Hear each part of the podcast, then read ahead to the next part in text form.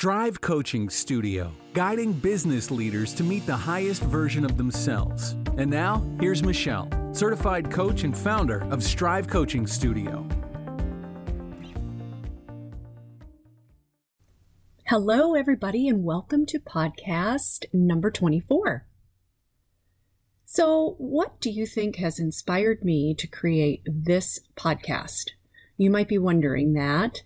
And because we all already know that our world is filled with messages that bombard our heads throughout the day, that continually tell us in every possible way that the world can, that we need more, we need to be better, we should improve ourselves, others, and all the other things around us.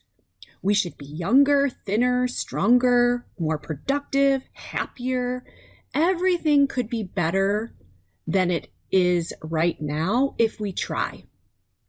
The messages of improve, update, perfect, they're around us all the time. But I was relaxing on the couch this weekend when an ad came on TV and it grabbed my attention for a large home improvement store. Now, it's spring right now here in Raleigh, North Carolina. So, and I do love a garden and I do love a yard. I love my yard. So I was, it's spring right now. I was listening to the message and it really grabbed me. And for some reason, this line just really stuck out to me. And it said, don't see the outdoors for what it is, but for what it could be. Now, please understand me. I know the world of marketing and selling far too well to not be able to appreciate the message of the ad.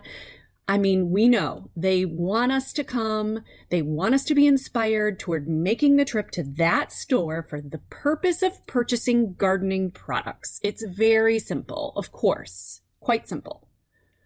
But I realized in that moment, at least in some part, how we are constantly receiving messages from the world that let us know that we should be and want more and better. Now, I'm guessing that maybe you, like me, have worked hard to achieve a variety of things that you've been passionate about in your life. Because I've been very goal oriented all of my life, as well as very driven, I have created and accomplished a great deal. And because of that, sometimes that can trick us into believing that we have more control than we actually do over the things and the people and the situations around us. And because I evaluate myself this way all the time, I have absolutely no problem being able to see all that something or someone else could be. Maybe you can relate to that. Now, it could be how much you've accomplished in your career, in your life, or the amount of money that you make. Or it could be a relationship with someone you love who just doesn't see things the same way you do. It could be your children and the paths they've chosen. Your health, the conditions you have, the limitations that your body has, the fact that we keep just getting older and our bodies are changing. It, it really could be anything. Now, being very driven toward achievement has served me quite well in my life. I'm guessing you can relate to this and probably feel the same way. Or maybe you have someone in your life who, or who you work with, and they fit this description as well. So it's been a quality that has shown me a great deal of success. In fact, over time, I became very good at it and I had no problem looking at all things to find the ways it could be better, improved, more efficient, more productive. If something could be fixed or better, then I believed I would feel better, feel happier, feel like I accomplished something. And we begin to believe that all of these things being different is what will make us happy. That the path to happiness lives on the other side of being thinner or stronger, changing someone else's way, being more productive, being more efficient, creating a backyard or a garden that's more beautiful than it is right now. The whole concept of the grass being greener on the other side, so to speak. Right? So this is good news and it's bad news. First, the bad news. Here's why it's a problem. First, that is exhausting. it can become such a habit that you may not even realize you how much you do it and to all the things that you're doing it to. When that achiever inside of us becomes intense about it and it gets in the way of our life, we've crossed into a new level and that is called being a hyper achiever. And here's how you know when you may have crossed the line into that territory. So while an achiever many times is very goal oriented, works very hard and has high standards, a hyperachiever's goals become part of a workaholic style. They must be the best at all things all the time, or they don't want to bother doing it at all. Efficiency and effectiveness are a non negotiable. There's no fun allowed to be had and their worthiness and the worthiness and quality of others is tied to this measure of success and these criteria and this scale that has been put into place as well.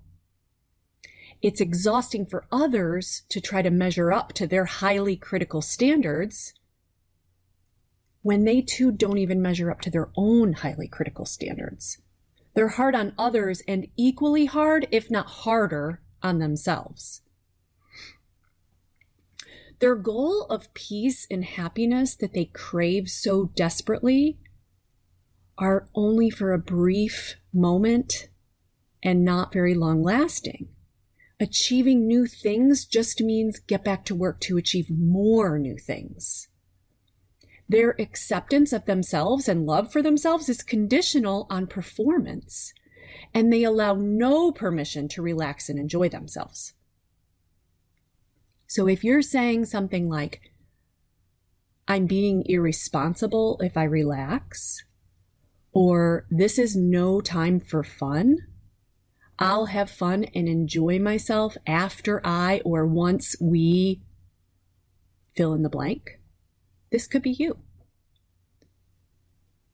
When the feelings we experience are more in line with emptiness, anxiety, worry, impatience, and urgency, we know we are now in a mode of hyperachiever and no longer in a healthy, productive effort toward results. These feelings actually undermine what we're really capable of accomplishing. The result of this is that on one hand, we're working really hard to resist the way things are, while on the other hand, we're also pushing ourselves toward improving it or fixing it to make it what it's not. It's a great deal of work and effort and struggle that we put ourselves through to operate toward that resistance of reality and the work to be changing something as if we have control over it. It's mentally an exhausting game and it's impossible to win. And on top of all that, after all that struggle, we believe that the accomplishing, fixing, and improving is what will bring us that joy and happiness. But it's actually creating the opposite for us, for ourselves as we work and we spin, and for those around us who feel as though they can't meet our standards and can't possibly please us or make us happy. And even if we managed to get the things fixed, changed, or accomplished, it didn't bring any happiness with it anyway. So what do we do? How do we hyperachievers of the world operate in a way that utilizes our amazing skills of having high standards and appreciating efficiency and productivity, setting and achieving goals, while also living a happy and peaceful life?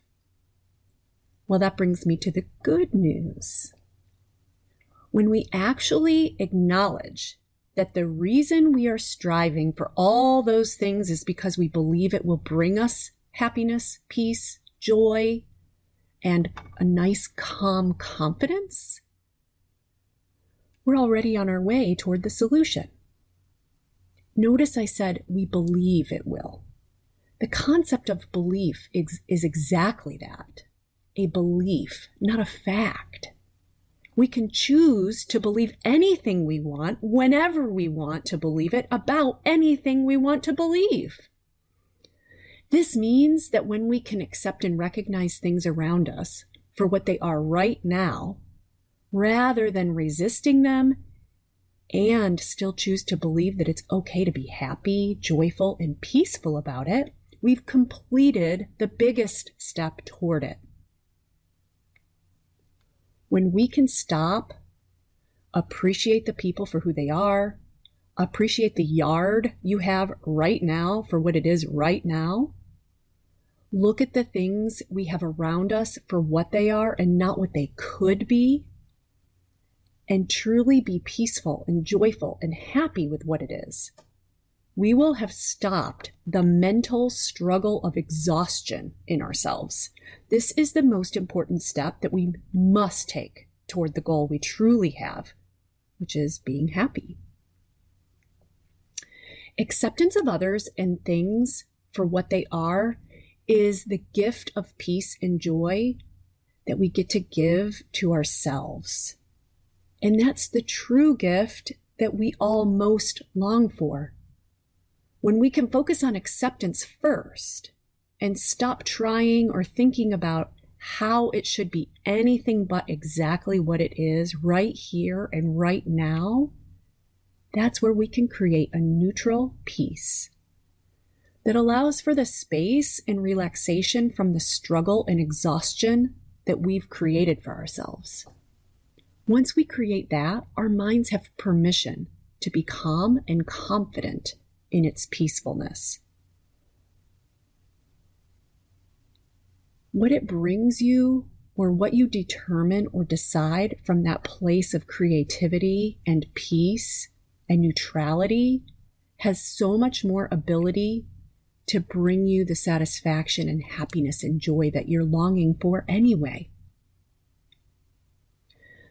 So spend some time looking at your yard, at your body, at the relationships around you, at your career and your company, your employees, your team, your bank account, and all of the circumstances surrounding you in your life, really seeing it.